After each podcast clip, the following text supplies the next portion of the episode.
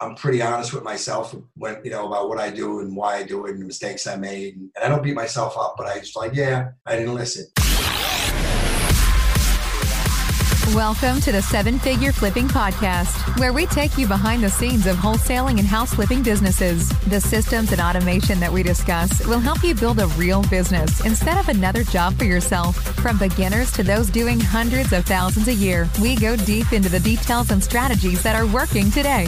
And now, your host, Bill Allen. Hey, everybody, welcome to the Seven Figure Flipping Podcast. This is Bill Allen, and today I've got a a great guest. His name's Joe Cordes. Joe Cordes. He's um, four years ago. We we started this kind of seven figure journey. There were about twenty of us in a room in Dana Point, the original adopters to this mastermind group, and Joe was one of the people who was in there with us. So there's not a lot of us left in the mastermind group, and Joe was there at the first meeting at Dana Point myself, Mike Simmons, obviously Andy, and that's uh, Rob Badhorn. Rob Badhorn is uh, still with us in the group. So, and uh, so I'm excited to talk to him. He's uh, out out of New York. He's got a law enforcement background. A lot of the similar core values to me. I feel like we got along really well that first year at Seven Figure Flipping, and I really appreciated all the conversations that we had together. And he's kind of left the community and come back into the community. So I wanted to bring him on the podcast and just talk a little bit about his journey, about you know what's going on in his life, and hopefully give you guys a little bit of an idea of we're doing this section right now of some of our members and the different people who are in the mastermind group and um, who are part of our community. So I think he's a great example of the kind of people that we have in the group and the kind of people that we want to attract. So, um, Joe, welcome to the podcast. Thanks so much for taking some time and sharing your experience and story with everybody. Yeah, thanks, Bill. Great to be here. Looking forward to this. So, I'm just going to I'm just going to preface this podcast with my kids. So this is just after Thanksgiving. We're coming off of this four day Thanksgiving holiday where my kids are out of school and they're in daycare and they're all sick. My wife is in England for two weeks. I'm watching the kids by myself. I am, I've come down with something. So my voice might not sound exactly like it normally does. I'm going to, I'm going to work through this, but uh, bear with me. Okay. So I'm going to do my best. It's pretty good that Joe's going to be on here because the way I feel right now because I'm not going to do a lot of talking. So I'm going to let you do a lot of talking. I want to hear. I'm going to do take Becca Shea's advice. She's like, "Hey, you need to be quiet and listen to people." So I'm going to start doing that today. So, Joe, can you tell us a little bit about you and your story, kind of like your background and how you found real estate? Um. Okay. Yeah. I was, I've always been interested in real estate, even even when I was in college. Uh, used to read a lot of books, the few books that were around at the time, and and kind of really always had an, had an interest in it. I kind of grew up with my father as a very handy guy. Um, you know, working on cars, and and me and my brothers. I have two older brothers that are, are twins, are a year older than me, and we kind of always got our hands dirty. You know, so whenever my father, my father's a New York City uh, firefighter, so kind of had to kind of um, do everything on his own. You know, we never hired a contractor. Uh, I think my father ever hired a contractor. You know, so he renovated our entire house, and he had a little labor pool of me and my brothers, you know, pulling out nails and sweeping up. And I kind of started to see how a house got built from, from my father. And, and, he was always an excellent teacher. You know, so that was kind of my introduction to to um, being being involved as a um, in houses and, and and and how things worked. You know, um, I had an uncle who who actually used to work for the space program, NASA. Um, was a for lack of a better term, a, a, a, rocket scientist, which he was, worked on gyroscopes for Saturn and, and uh, missions and Jupiter and, and, and some of these other programs. And he was a big, big person. We were really kind of into science and we used to get popular mechanics and popular science magazines. And, and so I always wanted to know how things worked and how things were built. So I always had an interest in real estate and cars uh, at, a, at a young age. Um, I was actually an, an engineering major electrical engineering major when I went to college. Did that for about a year and a half. Realized I didn't want to be a, an engineer, um, and then uh, went went kind of on a business plan. I was going to go uh, took a lot of business classes. Was going to college for that, and then at the age of twenty, I went on the NYPD uh, and spent 23 years there. Um, and while I was on that job, I always had this was nurturing this kind of real estate um, desire to be involved in real estate. Um, I bought my first rental property with my brother when I was 23 because I, I lived home and worked a lot. Uh, back in the day in the police department, very busy, worked a lot of overtime, squirreled a lot of money away for like a three year period living at home. And me and my brothers bought a rental property. It was going to be one of many rental properties that I owned. And then I didn't buy another one for about 25 years. So, so Um, why, why not? Why didn't you? What, what happened there? You know, it's it, it, it's interesting. A couple of things. So I really enjoyed being a young cop in Brooklyn, where I was working, and I wanted to take promotional exams, and I worked a lot of hours, and I was trying to advance within that field. So, you know, a lot of time went in, went into that. You know, I, I, I would really I really love that job at the time, um, and for a long time. Um, and then I bought that house, and I and I thinking back, I it was so hard. It's so different than how it is now to to figure all of this stuff out, right?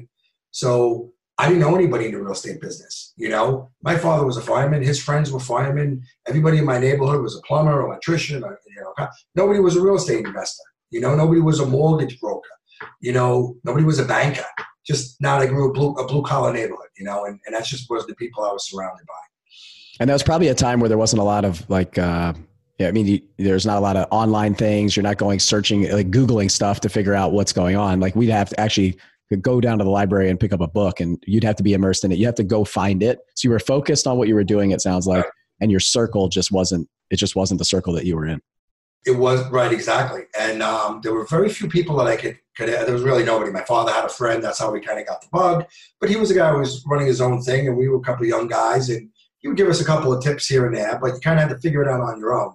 And then it's funny because I did go to the library. You know, there's like five books on the shelf. You know, and it's like it was it wasn't applicable to what I was doing, trying to buy two family houses, and you know, um, and then at the time, I remember like we had that house for a while, and right, I knew the concept. Concept is you get this one, right? You have it for a little bit, you get a cash flowing, and then you go out and you get another, you buy another one, right? But there, was- you know, I didn't know if hard money lenders existed. I guess they weren't called that back then. They were just angel investors or whatever you would call them. But like, how am I going to find one of these? You know, so I would go to like a bank. I remember like going to Citibank and being like, well, I have this rental, you know, when I got some money, I want to buy another one. And I sat down with the mortgage guy and he's like, this isn't going to happen. You won't nowhere near. You don't have enough equity in this. You know, like, because I, you know, the rigidity of that, you know, it, it was like, really? I, I, I've heard that you could do this, you know?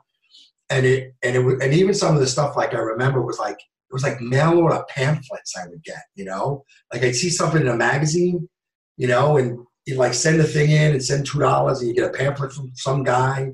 I don't know if you know there was a guy called Carleton Sheets. Yep. You've heard of him? Yep. Absolutely. That- right. I think he went to jail eventually. I'm pretty sure he went to jail. But that was like the guy, you know? And then you had Donald Trump. Everybody knew him. He was a New Yorker. That's where I wanted to be, you know, back then.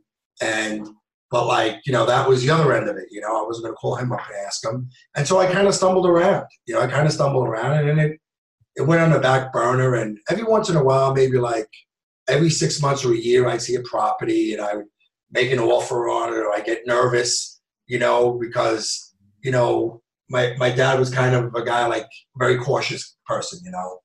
And um, so that was kind of instilled in me, you know, and, and it wasn't a lot of risk taking, you know. And uh, and that was basically it, you know, and then and then I just never really got, you know, I bought houses. I bought a house and I sold it, and I bought another house that I lived in. But I just had this kind of two family house, and um, and that was it. Me and brother, me and my brother ran that one, and barely cash flowed. And we were always working on it, and and uh, and I got kind of immersed in the police department, and, and everything got back burned for a little, very long time. So then after that, you, you retired from the police force and you, did you just jump into real estate after that?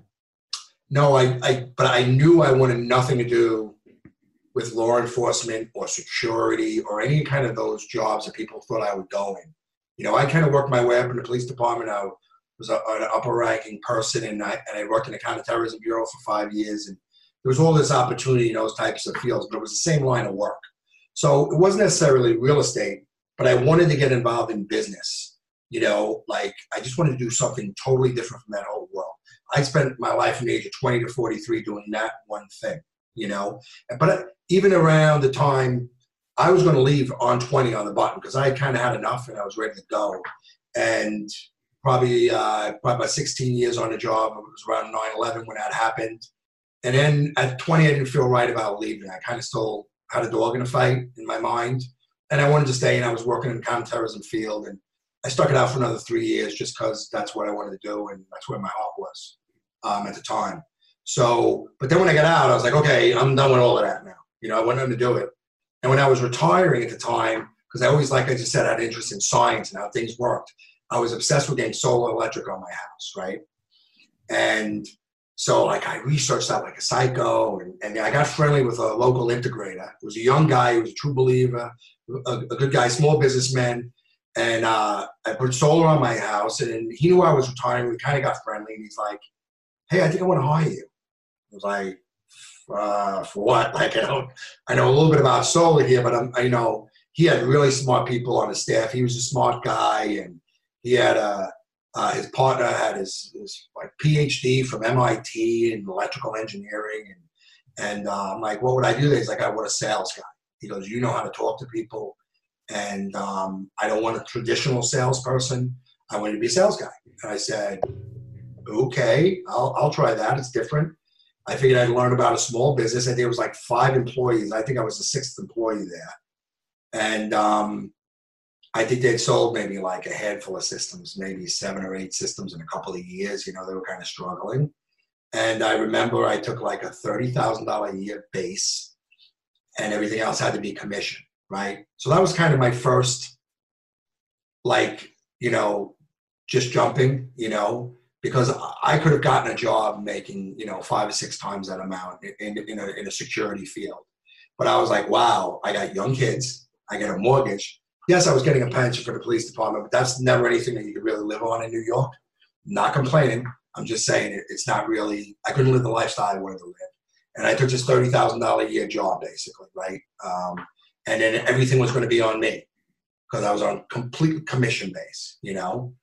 And um, I went at it like, like, you know, like an animal. Like I did everything in, in my prior jobs. And, and um, I spent three years there learned about how a small business will operate. We went from six employees to 18 by the time I left.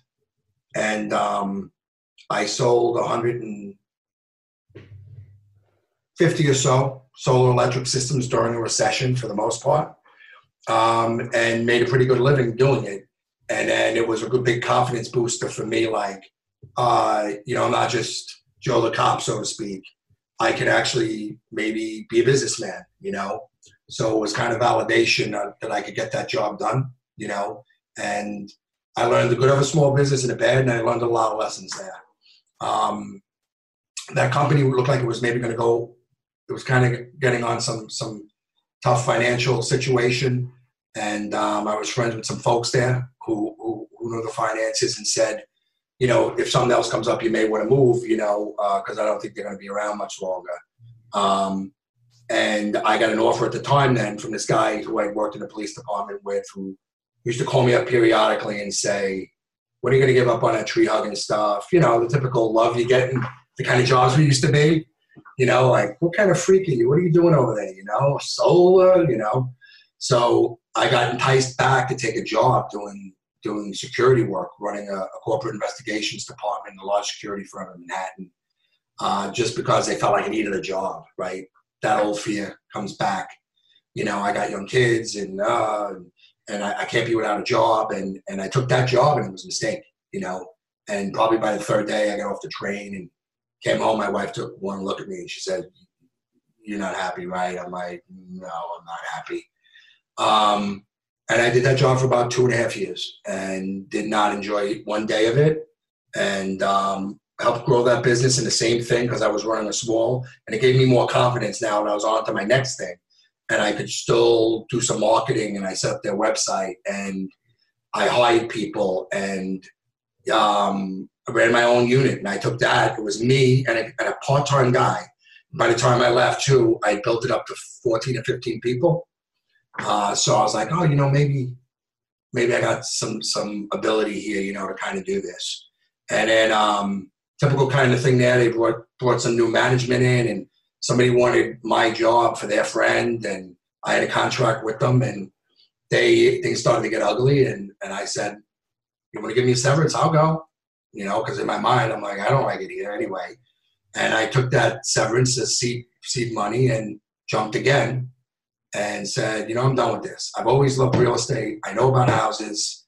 I think I know how to run a business now because I've learned, you know, in the private sector now for five or six years. And uh, and I started this business and I flipped the house and made some money. And then I flipped the house and made like a break even. And then I flipped the house and lost eighteen thousand dollars.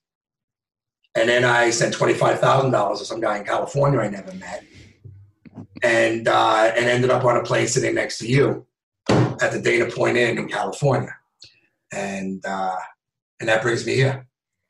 All right. So when I look back on this, I haven't heard a lot of that before that I can uh-huh. remember at least that that story. So what I hear is so you were in law enforcement and that's for 23 years and that's who you are, right? That's who you become. That's like you said, you get out of law enforcement and now it's about okay, now what? I don't want to keep going in the same circle. So I, what I heard when you're at that time, you got the circle of plumbers and you got the circle of uh, uh, firemen and, and police officers and all of these things. And you don't have those real estate or those entrepreneurs or those other people who are doing their own thing. You didn't have that influence kind of in your life at that time. Right. So now you jump into a whole nother circle. It just you said, I'm out of here. I'm the solar thing. You get solar on your house and you decide, all right, this guy's going to give me a job. I'm going to go do it.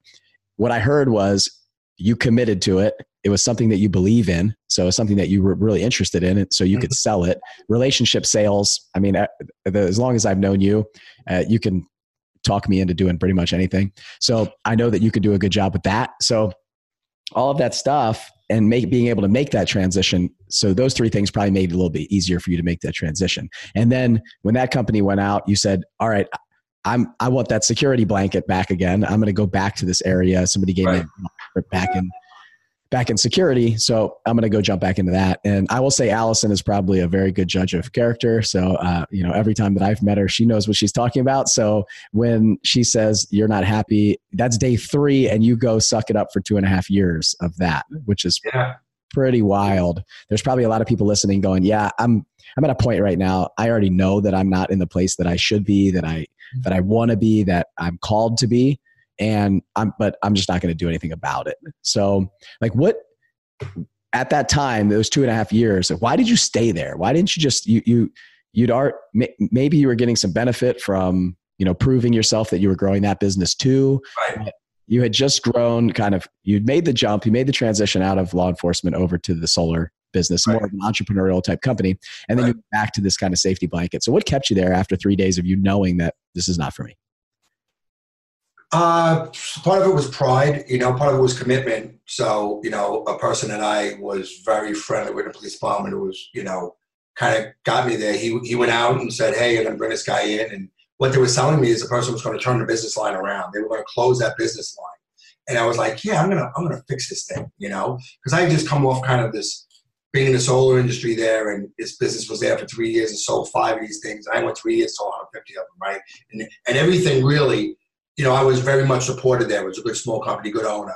But it was on the back of the sales team, right? So like I was by myself. I probably sold 75 of these things by myself.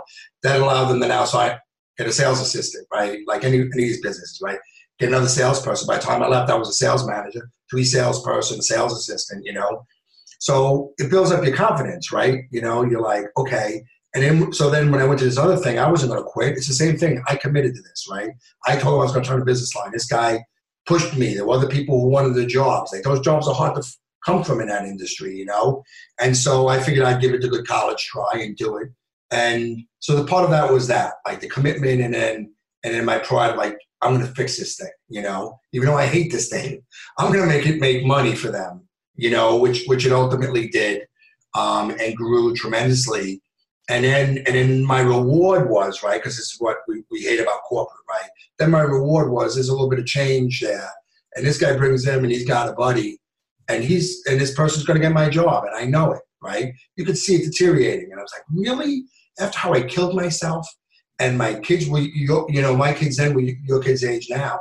And i'm sitting in, in, in nine o'clock at night in new york city my kids are home and i'm not there with them and so then you get, you know, you get a little bit kind of angry about it, you know, and, and a lot of people who become entrepreneurs and I've even spoke to, yeah, we all get that. And the saddest thing about that point in my life was I remember one time, I can still remember, like in those moments in your life when you remember things. I'm sitting on a train, I'm just exhausted, you know. And I'm just like, man, if I could just, if I could just suck this up for ten more years, like, right? Because I have kids, and that's how you get, right? You got me kids, and I could just do that, and I could just make this, right? I, I, could suck this up for ten more years, right? And I think back at that, I'm like, wow, what a, you know, I can't even believe I was thinking like that, you know? But you get brought to those moments sometimes in your life, right? Where you're like, like, man, I was out of this thing. I'm sucked right back into it, right? The job I don't like, doing it just because I got to pay a check, you know? And, and for me to jump back out of it, like, wasn't like, wow, you're so awesome. I still, I still have money coming in, right? That's all I pension. People take much bigger leaps of faith than I do, right? They quit the jobs, they have no other money coming in, right?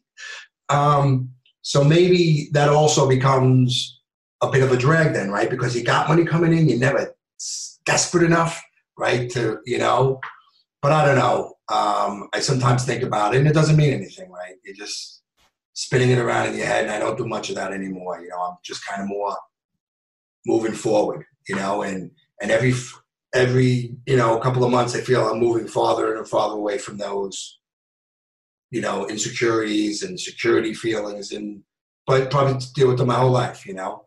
Uh, in a way, they protect you, right? But in a way, they also hold you back, you know. Yeah, it's a total total mindset shift, right? Of because I mean, as a military guy for you know 15 years, getting a W two paycheck from the government, it, my check always came, and it's just that was what I made. That's what I was worth. That was it, and that's who, what I identified myself at. I was a pilot.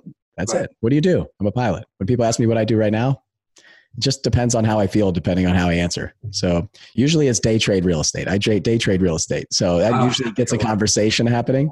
They say, "What are you talking about?" Well, we buy and sell about a house a day. So, so we just kind of I joke around, try to have a conversation, and then see, hey, maybe they're my next investor. Who knows? So, but I never really know what to say anymore because I'm just an entrepreneur. I just want to do whatever I want to do. And but it wasn't like a light switch that just changed in in me. So it's obvious that to me from your story that you started building some other people's businesses and mm-hmm. you got you got some confidence in that, which mm-hmm. I think from the sounds of it, it sounds like that allowed you to make that leap a little bit easier to to jump into your own thing and be confident that you could do it because you've helped some other people do it and you could see you're in the entrepreneur a little bit more of the entrepreneurial world building a business building the sales team way right. different than being a police officer But so moving right. up in, as a leader in the police force is probably uh, uh, similar to moving up as a leader in the in the military where you know i'm just kind of put in a position i do a good job i get a report or uh, you know my end of year kind of evaluation i start i take an exam or i do whatever i need to do right. to move up to the next the next rank and keep moving up from there and then outside of that world, it's a whole different ball game of people who are very different, who you know aren't raising their hand to put on the uniform, who right. aren't volunteering, they're jumping in for paychecks, and and right. it's a little bit more cutthroat. It's a little bit different. But you did all this with integrity. You did all this like you stayed for two and a half years because it was your friend who you said you were going to do it, and you have so much pride that you're like, day three, I know it's not right, but I'm going to do it because I said I'm going to do it, right. which is it's incredible. I mean, that's that's what I wish that's what I mean. I hate that you stayed in a job for two and a half years, but it probably was that turning point and that springboard that got you to where you were today. So we talk about this journey a lot, like the path that we're on and why we're on it. You did that for a reason. You were you were preparing yourself for your own thing. So then we end up in Dana Point, and you join this mastermind group, the seven figure flipping group, and you just take off with your business what does that look like? So you flipped a house you made some money flipped a house broke even flipped a house lost $18000 then sent uh, $25000 to join the mastermind group and then what?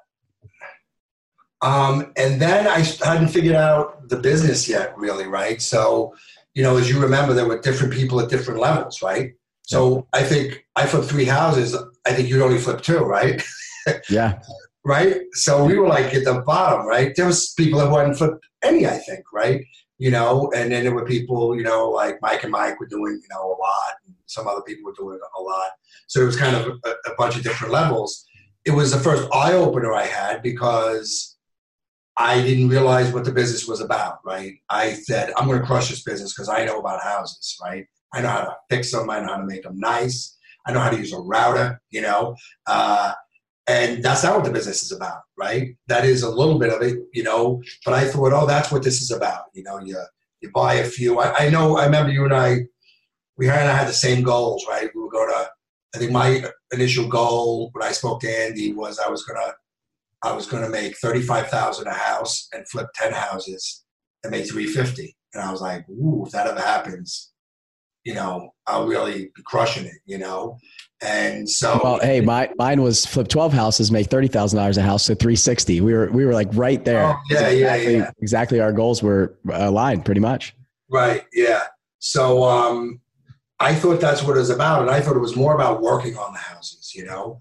So even when I was there, I was probably still working on the houses half the time. I was probably the only person doing that, um, because I bought these houses and I hadn't gotten contractors, and I wanted to be there. And, you know, I have to let things go sometimes. I let things go way easier now than I used to, you know. Um, I've kind of definitely gone over to the other side, you know. Um, but I always, you know, would get in the way. I was getting away on these things and, and spending time working on them. And even when my first round of in, in um, seven figure flipping, you know, I didn't spend time on marketing because I was, you know, putting up molding in a house. You know, it's it's the lessons you learn about you think you save because it's how I was raised, right? Like, oh, you save a few hundred dollars over here, right? But you're never going to get get there, you know. And I, I will tell you one of the things I do remember about that time was one of the exercises, and I now do it with people who I speak to at RIAs or whatever, who just getting started. Um, was I think I told Justin that I wanted to make uh, I think I told him I wanted to make four hundred thousand dollars, right?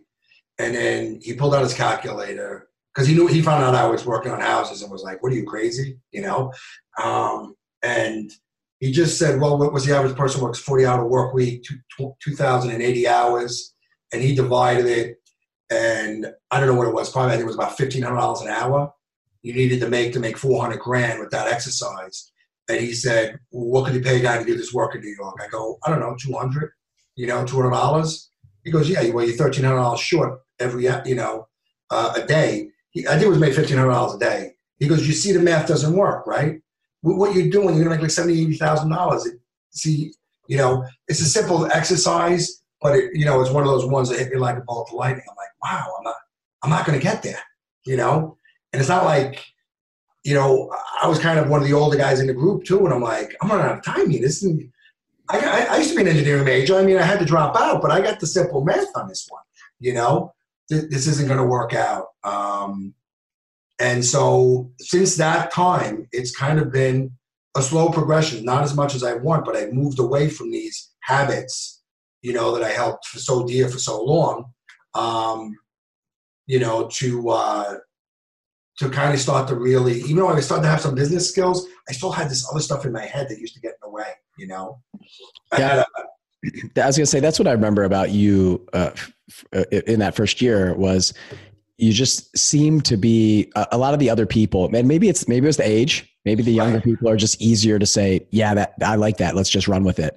Right. it you, you would really want to know like the why behind all of it. Like, but and you would fight it. You were fighting it for yeah. a long time. I felt like, yeah. um, especially with the marketing, with some of this stuff. But no, that's not going to work because of this, or or so, like these things were happening with you. And um, so I'm interested to hear kind of how that changed and when what did that look like for you so was it a long period of time because i know that you you kind of like moved away from the group for a while and then just came back so what what was it like in your mind during that time were you working on it was it uh, you know some things that you over time over two three years maybe you just started saying you know what? All that stuff makes a lot of sense. It just took me a little longer to get there. Yeah yeah I, I mean i would definitely agree. You know i think i'm i'm i'm pretty honest with myself when you know about what i do and why i do it and the mistakes i made. And i don't beat myself up but i just like yeah I didn't listen, you know. I would say my first way around, my business didn't grow as much, and I didn't get as much out of the program as as other people did uh, like you is I did fight it, you know, and I thought I knew better, and I was a little headstrong, and and uh, you know, it was kind of silly to pay money to be there and be around these people, and then not listen to what they're telling you, you know. Um, I tried to do it on the cheap. You know, uh, it was tough to buy in. You know, the the marketing. You know, um, is an investment, not an expense. You know, um, and I was still kind of in, in the nickel and dime world. You know, I mean, I'll tell you a story. I had this house. I did pretty well on it, and I had this contract. It was like a pay one price contract. It was the only decent one I could ever find. And um, he, I had this house, and he shows up there. The house is done. It's like going to the market, and I'm a you know, dumpster's going out the next day, and uh, I happen to, to stop in there to send, take some returns, right, to like Lowe's and Home Depot, right. It's embarrassing, but it is what it is. It's like the grand total of my returns was like sixty-four dollars it's like a sheet of sheetrock, some tile. You know, you, you live that world, right? I've I've been there. I have been there. Right. And I look, and this guy comes out, and, and he was already kind of moving away from that because he started to get the big deals. Big deals. He's a smart guy. And he looks at me, and I got this piece of sheetrock. It's like five thirty nine on a Friday, right? You know, and and uh, he's like, "What are you doing?" Right? I'm like, "Oh, I didn't take these returns." He goes, Friday night, 5.30, why don't you home with your family, your kids, or whatever, right? I'm like, well, I just want to stop here, drop your returns, you know? And he's like, dude, that goes in the dumpster, right? Are you crazy? And I'm like, in the environmentalist in me, right? I worked in a solar company. I'm like, that's wasteful. That you shouldn't do that, right? You got to see me now. I'm the first guy. They're like, oh, we got three sheets of plywood. Throw them in the dumpster, right? I'm, I'm like, I'm the other way now, right? You know, so like it's a lot of those little stories, right? Those little things you do where you think you're winning, but you're losing and you have to cast them. So I struggled with that for a very long time, you know, and now I used to be the guy like, I, I have a main carpenter who works for me full time and runs a lot of my jobs. I GC all my own jobs, but he's kind of like my man on the scene. He does a lot of the work and runs runs the subs, and um, and now it's the total opposite way you know, I'd be like, we got to fix the corner of that molding up there, and that's bothering me and whatever. And now he'll tell me things. I'm like, ah, it's all good. Our houses are still, you know, almost perfect and way better than what everyone else is putting out here, you know. But it just took me a long time to get to that place, you know.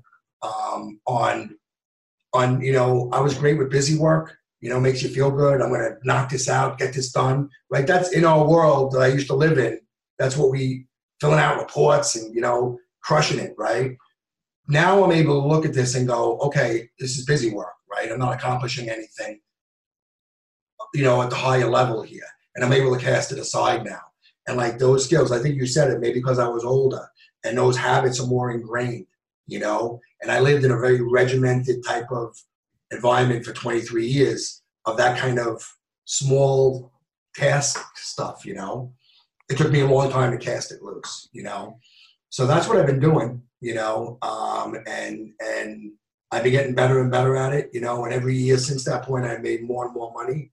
Um, I haven't necessarily done more and more projects, but I have started to wholesale things now, which I didn't think was possible in New York. It's difficult, but it's possible.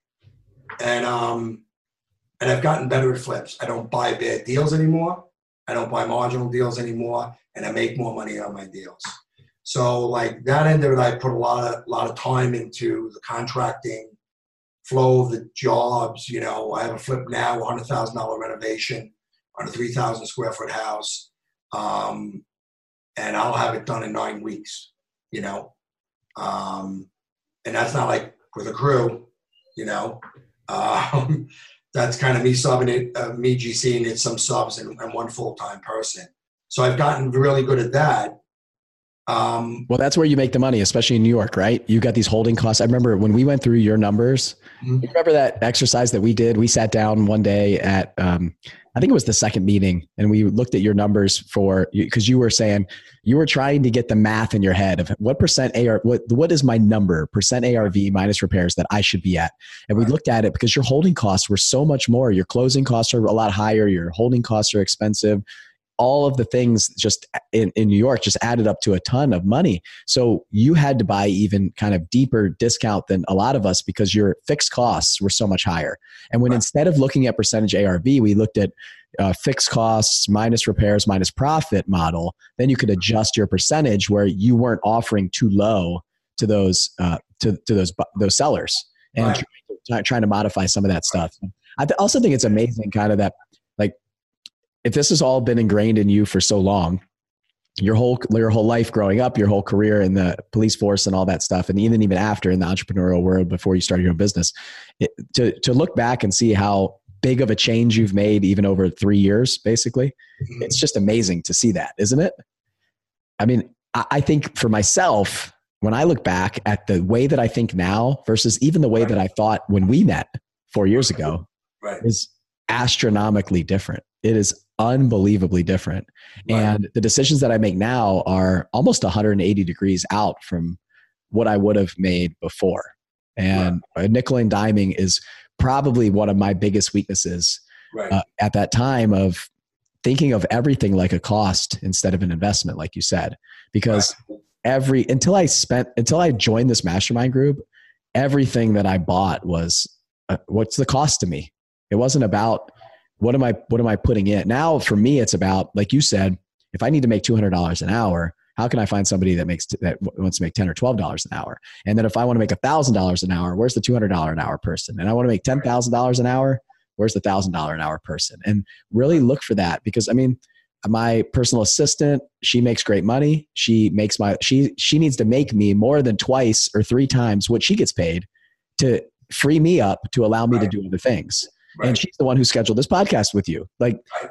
because I, I just said, look, I gotta get I gotta get some people on the podcast, go out and and and here's here's my list. Here's my top three people. I want to talk to them.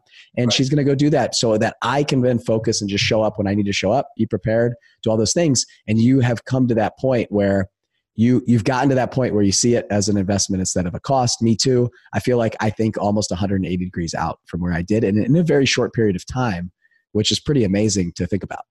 Yeah, I mean, I guess it is somewhat somewhat of a, of a, um, a short period of time, but I'm just impatient. You know, I'm frustrated with my with my progress. I wish I was farther along because now now I've seen the connection more to like I got to this period here after I left where I was like, you know what, I got a nice little business humming here now, right?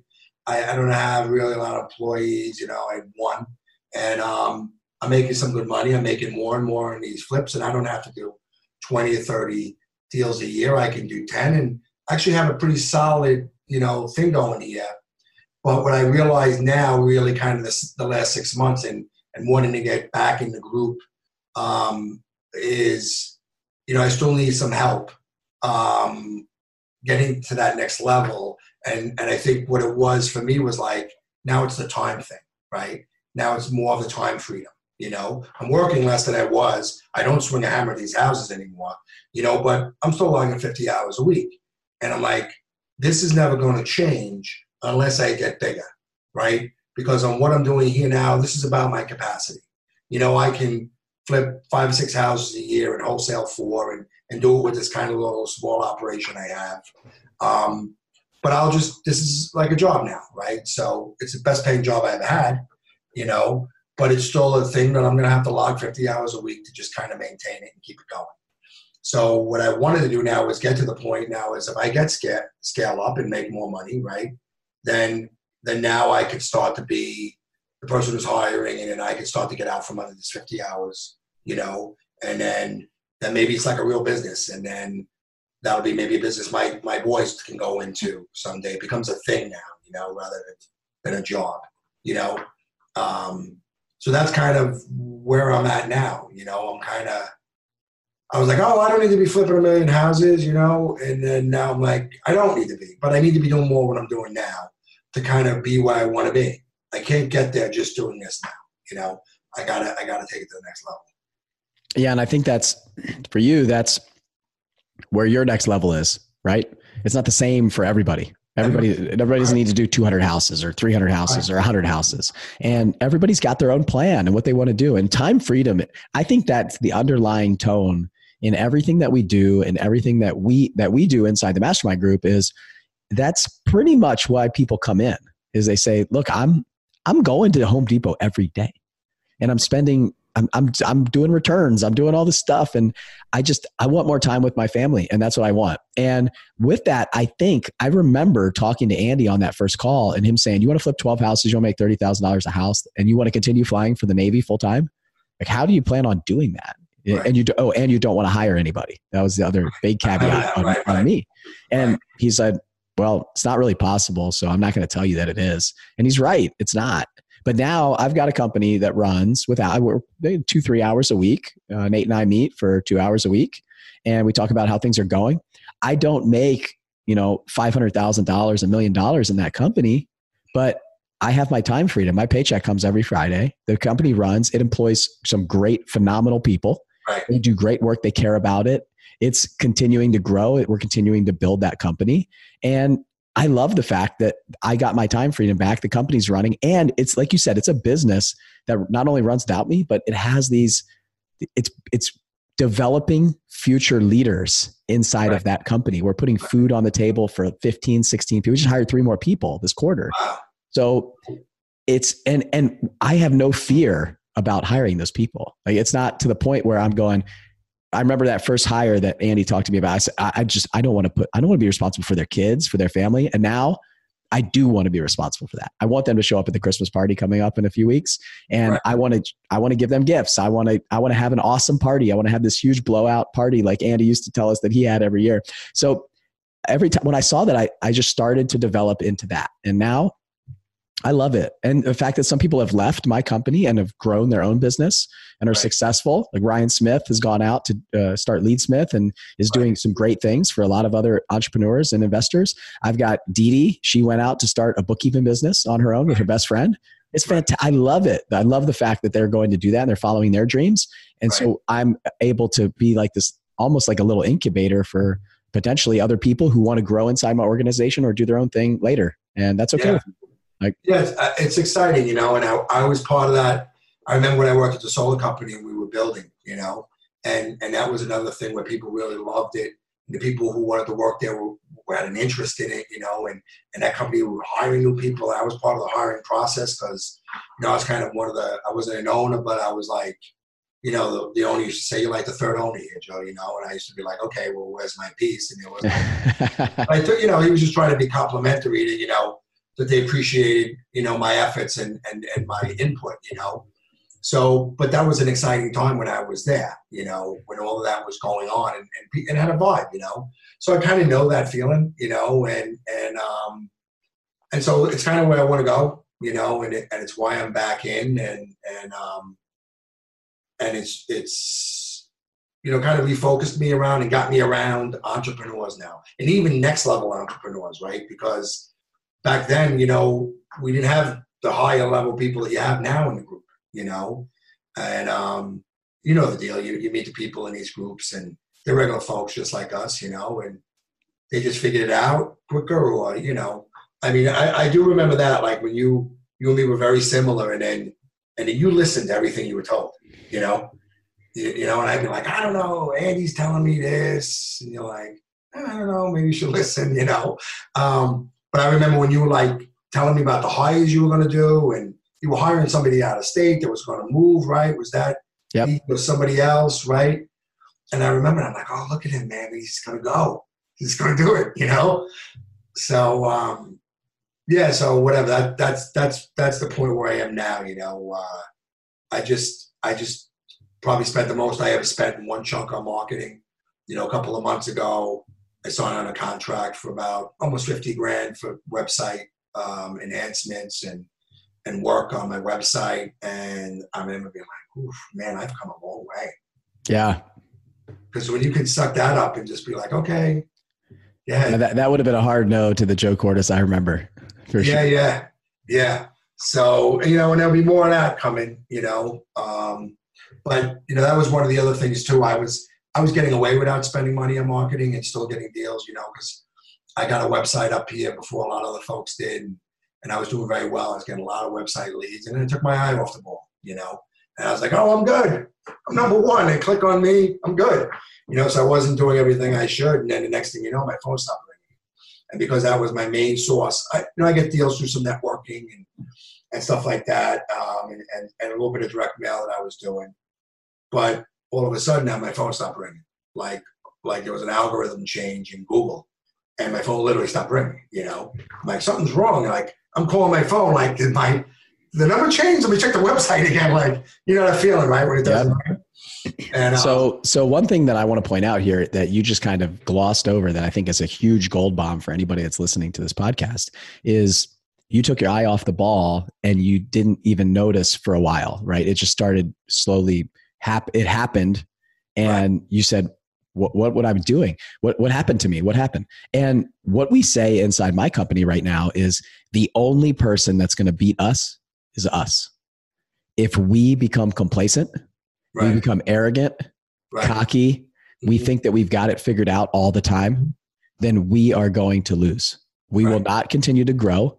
We will become stagnant. We will start to deteriorate as a company and we will lose our market share and domination. So, Right. the only person, the only rival that we have in my mind and Nate's mind and all the team's mind is ourselves. right, When you get to that place, you just want to best yourself. You don't Right. need to worry about what everybody else is doing.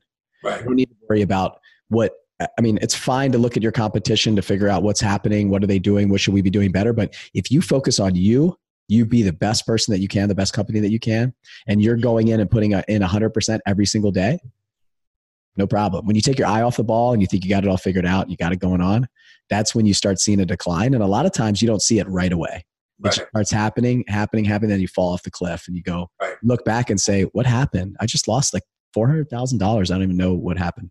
right, And it's because you're not keeping your eye on the ball, like you said. So I think that's a huge point, and it, I, I absolutely love that you mentioned that because it just takes me back to our last quarterly meeting that we had um, with my whole team, and that's what we talked about. Our number one threat is ourselves, right, and for most of you out there, that's it. You are the threat to yourself, whether it's the way that you think, it's your mindset on things, it's it's the kind of people that you're hiring, it's what you're doing, it's the the way that you're talking to sellers. It's you. It's nothing else. It's not the market. It's not the it's not your competition. It's not all this other stuff. It's you. You've got to make the change and become a better version of yourself. And when you can do that, and you can then then hit this this level and continue to kind of figure out how to get better, how to whether it's going to an event, whether it's you know joining a mastermind, whether it's reading that book, whether it's you know putting in an extra hour of work, whether it's going on that appointment that you weren't going to go on because it's too far away, what, whatever it is, doing that it, that's an investment in you. It's an investment in your business. It's an investment in your life, and it's it's same in your personal personal life too. For me, it was my health. My health got so I took my eye off the ball on my health because I was focused on my business. Mhm. I grew up, I grew a fantastic business, but I didn't. I was I was running. I was out of breath walking up the stairs to play with my kid. Right. Like it's embarrassing. right, And what's it all worth if I have a heart attack and die? You know, Right. nothing. So making sure that you're got a good, well-rounded business, a well-rounded personal life, uh, relationship, professional life, all those things, friendships, travel, whatever makes you happy, you know, uh, emotionally, all that stuff is so important here. We talk a lot about the business side of things, but it's you can take your eye off the ball in lots of different areas. So a lot of times, what we do is we take our eye and attention off off like three things to focus everything that we have on the business, or we focus everything that we have on the personal life or the spiritual life, and we neglect all the other things, and it's it's all comes full circle. So I think it's great that you brought that up. Oh, thanks. Yeah.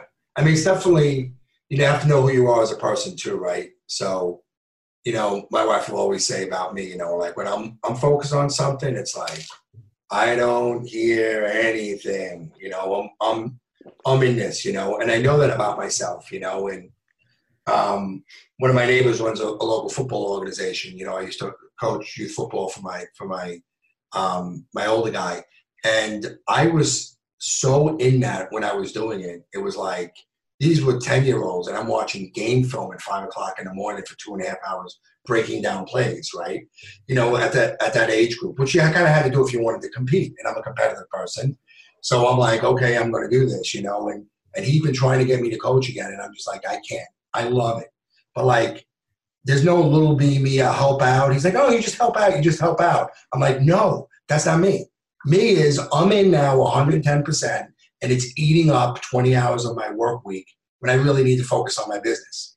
You know, so I have to be able. That's a new skill I've learned in the last year, maybe. You know, you're always learning, right? Uh, it's a quote from Michelangelo, right?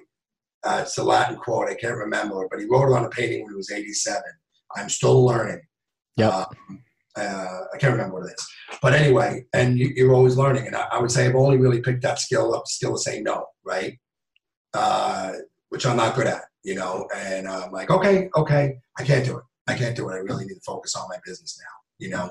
Um, so yeah, it's it's you know you always learn lessons, right? You always learn lessons. I learned that lesson with my website, right? Uh, for years, I knew everybody said, I "Don't have one one method of marketing, right? You got to build up these other. Some things work, some things will stop working." I didn't listen, right? So I learned the hard way, right? Not that I got crushed, but I lost business. I had to to build this thing up again. Now I put a lot of energy in it, and um, you know, it's a, it's an interesting business, unlike most business. You know, a lot of other businesses. You know, I talk to people about it. They're like, "What? you know, you you know, you've heard a little stuff. You know, it moves. It moves so fast. There's constantly changing. You need to get uh, innovative. You need to constantly make adjustments. It's really fast moving business for sure. But and people, but when people hear direct mail, they go, "What are they in the 1950s?" Right? Again, right? I'm like, "Yeah, I know. I don't. I used to say, yeah, I don't. I don't buy it." Right? now I'm like, no, no, it works because when I speak to people here in New York, everybody tells me the same thing. I'm like, crush it with direct mail. Direct mail is your lead channel. Your lead channel, Long Island, direct mail, direct mail, direct mail, direct mail, right? I don't know why, right? Doesn't let's hip New York, right? At the front of everything, right? You know, it's got to be the digital, digital age and whatever. Direct mail still works here, right? Yep. And works at a high level. Don't fight it, right? It is what it is, right? So, so I guess that's kind of part of the lesson I've learned too. You know, just is what it is. Yeah, and it'll be about tracking those metrics. You know, I think the biggest thing with direct mail, the people that don't say it doesn't work or yeah, it's it's my return's not great. They just don't know what their return is a lot of times. So we watch it very closely. So if it starts dipping, we start saying why. What do we need to do? How do we make an adjustment? We just start making a tweak. We try to see what's happening, or we mm-hmm. remove zip codes. We reduce the amount of mail that we send. We get our return back up. We we do a lot of different things when you're in tune and have the pulse of what you're doing on the marketing side. I mean, this is a marketing and sales business. Period. Right. If, you if if you're going direct to seller, you got to be a good marketer. You got to be good at sales. Right. And because if you if you're falling flat on one of those, it's just a funnel, and there's some area in your funnel that's not working. If the if the bottom's not spitting out money, you got to know what it is. You got to be able to back it up and say, do I have enough leads? Are we sending enough? Are we getting enough right. calls? Are we now we're going on you know 10 appointments a week but we're not closing any. Okay this looks like a sales problem to me. Right. or are we not qualifying them enough? Are we are we just going on all 10 appointments just not our target sellers? What does our avatar look like? All of these things. I mean we could spend another two hours talking about just that but like knowing all that information is so important with with our business and right. having the pulse of it whether it's direct mail whether it's your website whether it's pay per click whether it's cold calling it's texting it's ringless voicemail whatever you're doing there are bandit signs door knocking networking all those things. It's all about the numbers. It's about getting the reps. It's about getting the at bats because and, and then refining the skills. And obviously you know you left the mastermind group and then came back. So it's interesting to have that perspective because you you kind of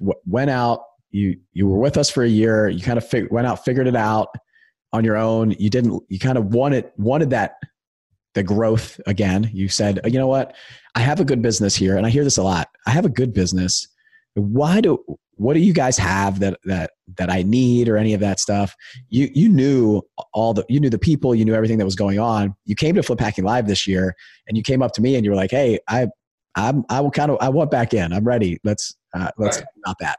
And right. I said, Joe, I would love to have you. I mean, this, I feel like I'm trying to make as many changes as possible. I'm trying to bring the, the people that are, I mean, everybody that's listening to this can hear it. You've got all of my core values, you know, stewardship, hardworking, integrity, personal, professional development, and extreme ownership. Like that's it. You, you define my core values. I, look listening to how you built uh, everybody else's companies i'd have i'd have no problem hiring you today you know so those are the kind of people that we want to attract back so i'm interested just quickly to hear other like was it flip hacking live that you saw that you were like hey things are changing here. I want to come back or was it was it your you already knew that showing up uh, because of you know some of the things that you saw or heard or just in your own world something's changed? Um i actually think i might have been at flip hacking live every year. I think i might have missed one.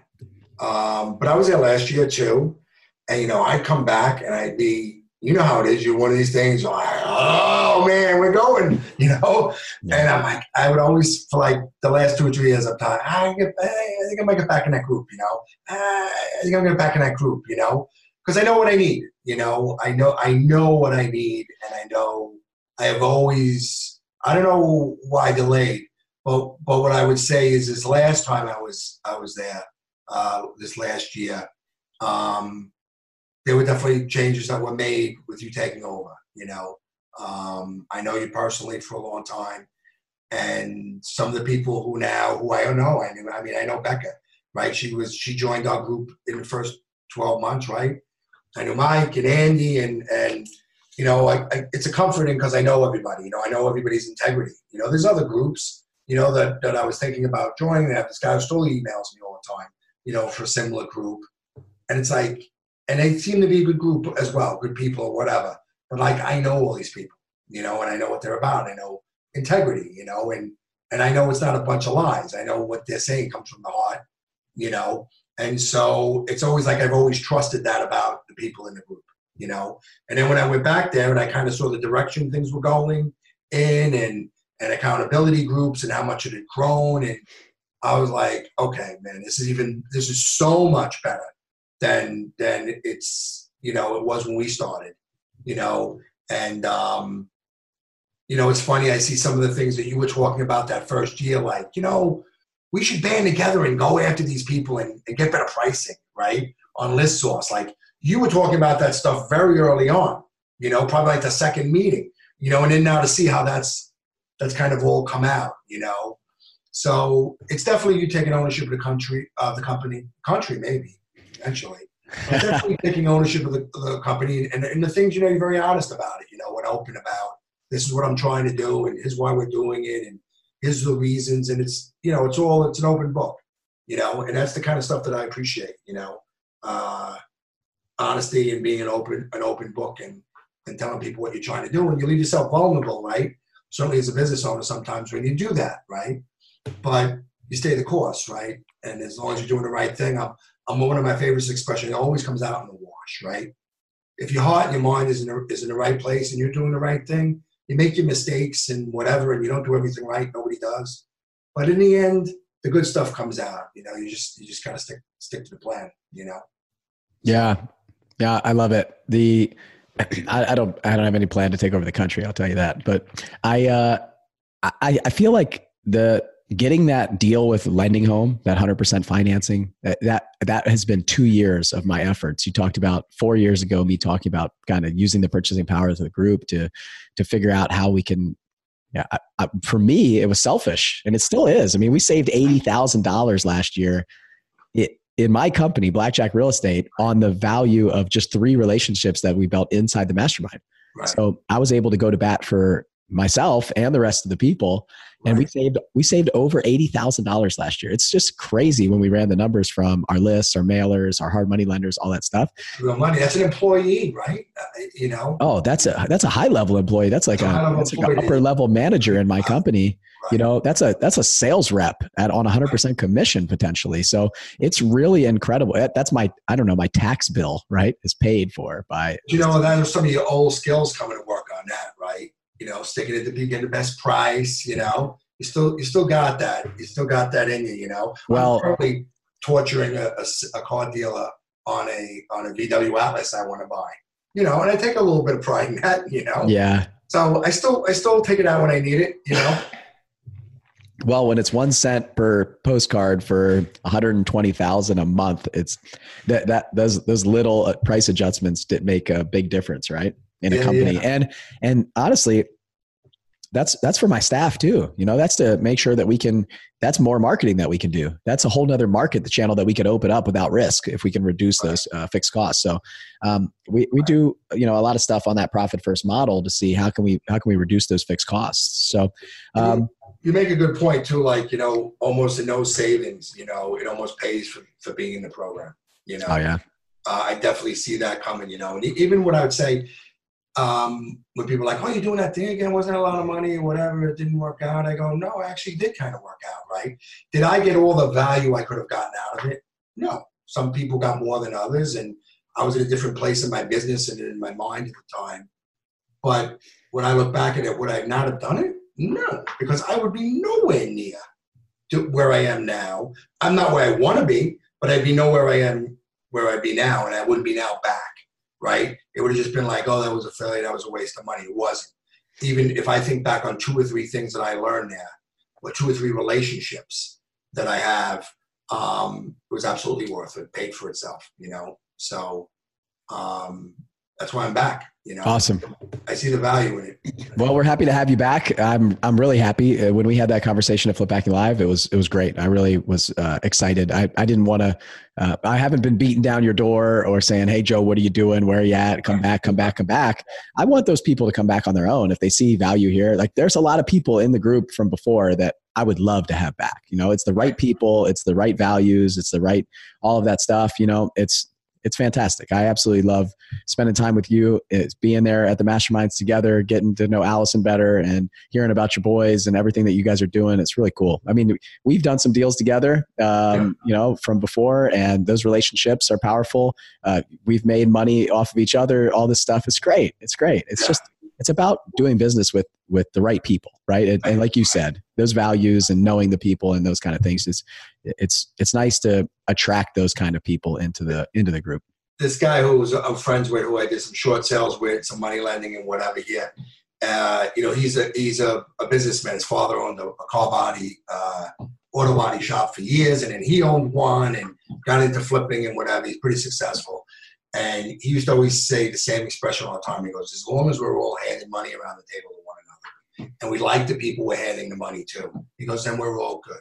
You know, and I, you know, I always like that expression. You know, it's like, yeah, as long as we're happy and we're doing it, everybody's making money, and you're not concerned about what other people are making. You know, that's, you, you know, if you fall in with the, these kind of principles, you never get angry. You know, you just, you know, I'm a, I'm a firm believer too. It's such a small small industry, right? Even at a nationwide level. You know, your reputation is everything, just like it was in our former jobs, right? Your reputation is everything. You know, your name is everything. And so that's my guiding principle. Every day I go out there, you know, even when I meet with a, a, a, a seller, uh, you know, or, or anybody I have a business dealing with, I'm always just like, I walk away with this one, my man up high, you know, and it'll all come out in the wash, you know and that's what keeps me going. You know, uh, and my wife and my kids. Yeah, more than anything. Absolutely. Well, I appreciate you spending some time with me and talking about kind of your journey. And uh, there's a lot of things that kind of the commitment level, the I'm going to get it done, the uh, I'm, I, you know, I, once I say I'm going to do things, I'm going to do it. That people can pick up on this, especially and also to taking the eye off the ball kind of concept it, that we can get complacent in anything that we can do. It's not just in real estate investing. I feel like that's where I got to in in flying when I was when I was an instructor pilot down in Pensacola. I was flying 850 hours a year, like 100 hours a month. It's that's a ton of flying. For those of you guys who are not pilots, 100 sure. hours a month. Yeah. Yeah, exactly. And I got I got a little bit comfortable with the airplane. And i i was worried that something you know i was going to miss something. And when you miss something or screw something up in that environment it's not forgiving i'll tell you that. And so that's when i said I, am going to go i'm going to go do something else. That's when i applied to go to test pilot school because I, it was going to be another year of me flying those 850 hours a year going on a bunch of cross countries and and flying a ton just because i'm a driver right? That i just want to win. I want to be the number right number one pilot, and the number one pilot is the guy who flies the most hours. So, oh, really? Yeah. I said, I said, hey, I'm going to, uh, I'm going to try something different. I tried to get a transition to fly jets a couple times. They uh, wouldn't take me. They said I was too old, and then I went to uh, test pilot school. So that was kind of my progress and my transition. So. Um, you know, um, it's interesting, right? Because you carry some of the stuff over. Just even you hearing that say that, like, I used to work in this unit in Manhattan, this narcotics unit, right? And we it was just overtime like crazy. I mean, like unsafe amount of work, you know, doing a dangerous job and just, you know, guys start to become on, you know, in, in my, I the military has overtime, right? it's like, here's your money. There's no overtime. No overtime. No, I, I, I, there were days that I worked, uh, I was on a ship for seven months straight, nonstop. There's right. no, no overtime slip. Yeah, yeah, yeah. So when the police department big thing became overtime, guys counted on that money, right? Because it was like that was their vacation money, buy their wife a new car or save up for a boat, you know. So against their better judgment, they would just work themselves into exhaustion, you know. And then it becomes a point of pride, right? You know, uh, like we used to have this expression, only the weak sleep. We used to always say, you know, I was there for three years and we'd say only the weak sleep, and like who could do more, and who could hustle more, and who could go to court all day and then go out with the team and come back the next morning at six o'clock, right? And and it's it, you, when you have that ability to do it, you're like, I'm a grinder, right? I can grind it out. But it's but it's a dangerous thing in, in our world because you're just like, I'll just grind this out. When you don't have to, right? In this world, you know, when I started doing this, I'm like, I'll just grind it out. And I was like, it's really not the healthiest thing, like you said, right? You don't take care of yourself emotionally, uh, your family, and whatever. But you know, I'm a grinder, you know, and so I had to fight that urge to be smarter. You know, I'll grind it out. I'm going to go out there and return those thirteen dollars worth of returns on Sunday morning because I'm a grinder, you know. And you have to be like, no, I'm not doing that anymore. You know, I'm, I'm going to be, and that's a great thing about the group, right? Because you see people that aren't grinding, right? They're enjoying their lives, right? So that's a great thing about being back. You know, it, it, it keeps me away from sliding. You know, back to that stuff. You know. Yeah, that's a little bit still. That's an interesting concept because you hear that all the time. This like you gotta just gotta go out there and hustle. You gotta work and and I, I agree. I mean, when when you were starting your business, I was starting my business. There's a lot of work. Like there's yeah. there's a lot of hours. I was working a full time job. I was working uh, two hours before work, like three hours after work, all weekends. Mm-hmm. It just I didn't have a lot of time. I told my wife, look, I I want to do this for the family. I want to I want to start this business. I want to give it a, a try. I want to see how I do. I'm going to join this group. I'm going to join this program, all this stuff. And I don't know how it's going to go, but I'm committed to myself. I invest in myself. I'm not going to invest in anybody else. Right. I invest in myself. I believe in myself. I know I can do it. And then at least at the end of the year, I say, Hey, I gave it everything that I had, like you said, 110%. And I just, it's not for me or it is for me. And turned out it was, it was a great decision. It was for me. I, I, absolutely love my life now and, and what I have because of that. And now I don't have to hustle and grind and just work right. overtime and do all that stuff. And I'm able to unplug when I want to unplug. My wife got to, went to England for two weeks, or uh, I say two weeks. She says like 12 days. Um, but I tell you, it's felt like a month because you know our kids got sick the week of Thanksgiving. I had to pull them out of school. I had to shut basically I had to shut everything down for the whole week. And it's okay. I could do that. And I gave the entire staff for this seven figure flipping company off uh, Thursday, Friday, Saturday, Sunday. I said, do not answer emails, do not post in the Facebook groups, guys. You got to shut down. We have not had a single second off since Flip Hacking Live. We've been working pretty much all, nonstop since then. Take take a break, be with your family, and we have a Monday morning meeting where we do we go around and say professional personal professional good news it's an eos type l10 meeting and all of their professional good news was that they took four days off of work and didn't do anything. They didn't they didn't open their email, they didn't say they didn't do anything. And they can't even remember the last time that they did that. So it's really cool to be able to do that ourselves as owners and then also be able to kind of allow our staff to do those things and to hear for me to hear that all every single person's professional good news for the week was that they didn't work as an owner, a lot of times you're like, wait, what is wait a second, what's going on here? These guys should want to work. These are the most hardworking people that I've ever yeah, met. Yeah. I had to force them to put their computers away, basically. Yeah. And even even one of them, even my controller, was sending emails out on Sunday night. So it's it's really cool to see that, and then to be able to teach other people and show other people how to do that. And then the fact it's not all about working 80 or 100 hours a week to make a bunch more money. It's about it's first it's first the money comes then i think the time comes and then the impact comes and it's not just impact on nonprofits and all those things I, I, we do all that stuff it's fantastic but it's also about impact on others it's about you coming back into the group and having an impact on the other people that are in the mastermind group. Everybody in there does some sort of heavy lifting. It's not like you come in you pay money you come in and you're you're freeloading off everybody. The expectation is that we we help each other. We're lifting each other up and and we're facilitating that inside the group as as kind of me being the owner and everybody else and we're giving as much as we can and everybody else kind of catches that bug right? The bug of giving. So right. and that's what we want. We want the givers not the takers Right. So I just sent out uh, the Go Giver book to every single uh, new person in the Runway program, which is uh-huh. our kind of the program that was at Flip Hacking Live that people joined that are newer, hadn't done a bunch of deals. And oh, here, I know that one, the Go Giver. Oh yeah, you got to read that. Here, you don't need to write that down. I'll send it to you right after this. Yeah. So they sent me a new hat too.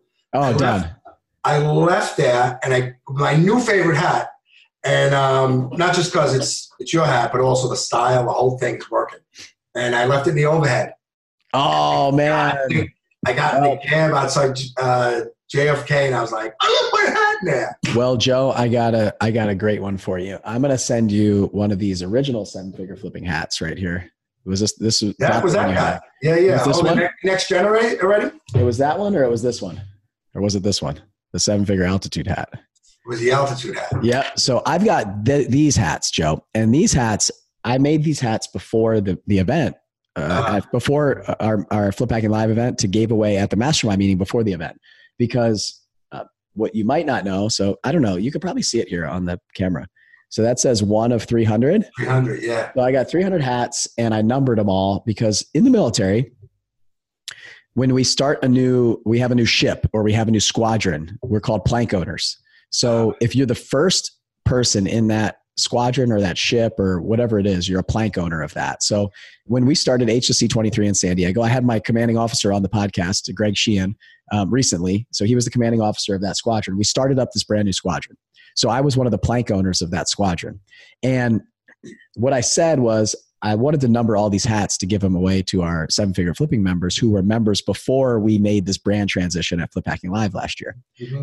And so I gave, I numbered all the hats and I gave them away to the people. And so all the people who were there in the beginning have a low number hat. So I'm one of 300. I've got two of 300. Okay. I think it's Andy and three of 300. So Kyle and Vanessa have low numbers and Mike and, and Becca and Terry and Adam and Jeremiah and all the people who were there early.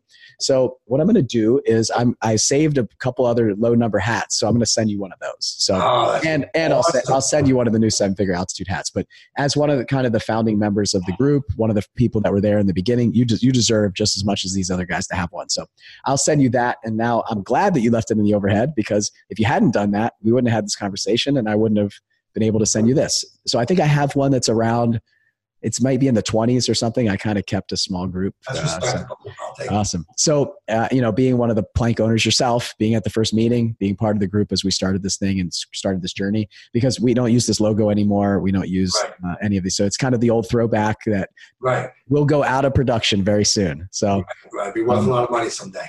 Yeah, that's right. That's right. You can uh, sell it on eBay or something. So, um, all right, Joe. Well, I appreciate you spending time with me and hanging out. And uh, so I owe you uh, the Go Giver book and two hats. We'll get that right out to you. So, all right. Um, and you know what? Uh, so I want to take a minute. We talked about Flip Hacking Live, but before you go, um, we we Flip Hacking Live has changed a little bit. So um, I want, kind of want to make an announcement if uh, if we have a, a, second to talk about Flip Hacking Live. So we're going to be selling some tickets, guys, uh, in December. So what I did was I I brought the price down in the tickets in December until January 1st. So I'm, I'm going to bring on my CPA. I'm going to bring on some other people on the podcast here coming up to talk about where you're spending your money, where you're structuring your business for the end of the year, because that, with the end of year coming up, you got to start like it's like your last rush to kind of plan for taxes for 2019. Right. So all of these conferences and things like that that you can buy ticket for or uh, pay for your membership or do any of those things or buy some books, uh, some personal development things. So I use this kind of end of the year. I just bought a, a ticket to an event for 2020 and I'm kind of looked at my calendar and, and and projected where I want to be. And what I do is I buy that stuff here in December so that I don't have to, uh, so I can write it off in 2019 and I don't have to wait until 2020 or 2021 if you're filing extensions right. to, to write off the next year. So um, anyway, Flip Hacking Live, we're, we moved, we moved it from San Diego to Orlando. So East Coast, baby. Yeah, that's right. If you guys were in San Diego this year and you heard me speak, I said, I'm going to stay in San Diego as long as they'll have me. And it turns out they just don't want me there anymore. So uh, the hotel double booked us on the dates that I put out. And so we're going to move. We, we, we went out to four different cities. We went out to Nashville, Phoenix, San Diego, and Orlando and put bids out to everybody. There was nobody in San Diego that had the event that we wanted the size that we needed and to have it on a Thursday, Friday, and Saturday. So they wanted to have it on Sunday uh, one weekend, and it was during Halloween. That just does not fit our our core values, our people. Everybody has kids, everybody has families. No chance I'm having it over Halloween weekend. So we decided to take a flyer and move it to the East Coast in Orlando. So it's going to be October 15th, 16th, and 17th in Orlando, Florida. And right. It's 10 miles from Disney World, an awesome hotel called the Omni Resort. It's going to be incredible. It's a whole big resort, golf course, pools, lazy river, all this cool stuff. I'm really excited. I'm going to bring my family down. We're going to go to Disney for like a week afterwards. And I can't wait. It's right around James's birthday afterwards. So we're going to go to Disney. So that's the event. If you guys can go to fliphackinglive.com, we've just reworked the website. We put the new dates, the new locations on there. And if you're a member of our mastermind group, We'll post the link in the Facebook groups for you guys. We have a special link for you guys and a deeper discount for the mastermind okay. members. So, Joe, for you, yeah, if you're you're like, oh, I got to go get a ticket, just we have the link inside the Facebook group for you guys. So, if you're a runway or an altitude member, then you'll have a link inside the Facebook group that I'm not going to publicize because it's very deeply discounted. And then for the rest of you guys, uh, go to fliphackinglive.com and uh, and check it out. And we've also launched our brand new website at sevenfigureflipping.com. So you can get, there's a link on there that says uh, uh, Flip Hacking Live. You can go there and it'll take you to the landing page. So, uh, Joe, after this, you talked about your website. Go check out ours, sevenfigureflipping.com. Yeah, write it down. Kind of reworked, brand new website. And uh, so right after our call, I'm going to jump on there and, and check it out too because it went live uh, just yesterday actually last yeah. night last night late i think so i kind of looked at it on my phone but i haven't looked at it on the desktop yet i've been running around all day so get your tickets to Flip Hacking Live. Uh, I'm going to do a couple other podcasts about it. We're going to talk a little bit about it. I probably might tease a couple other speakers, but if you were there this year, you know how awesome it is. And moving it to the East Coast, it's going to be uh, it's going to be an incredible event. I'm excited. I love San Diego, but I also love Disney World, so I'm kind of torn. And maybe what we'll do is we'll just bounce back and forth year after year. I'm not sure, so we'll check it out. So yeah, I love um, San Diego, man. It's been great. Yeah. So, but you know, it's the event. It's not the location. It's an awesome event. That's know? it. That's it. And, uh, maybe I'll bring my wife and kids down there.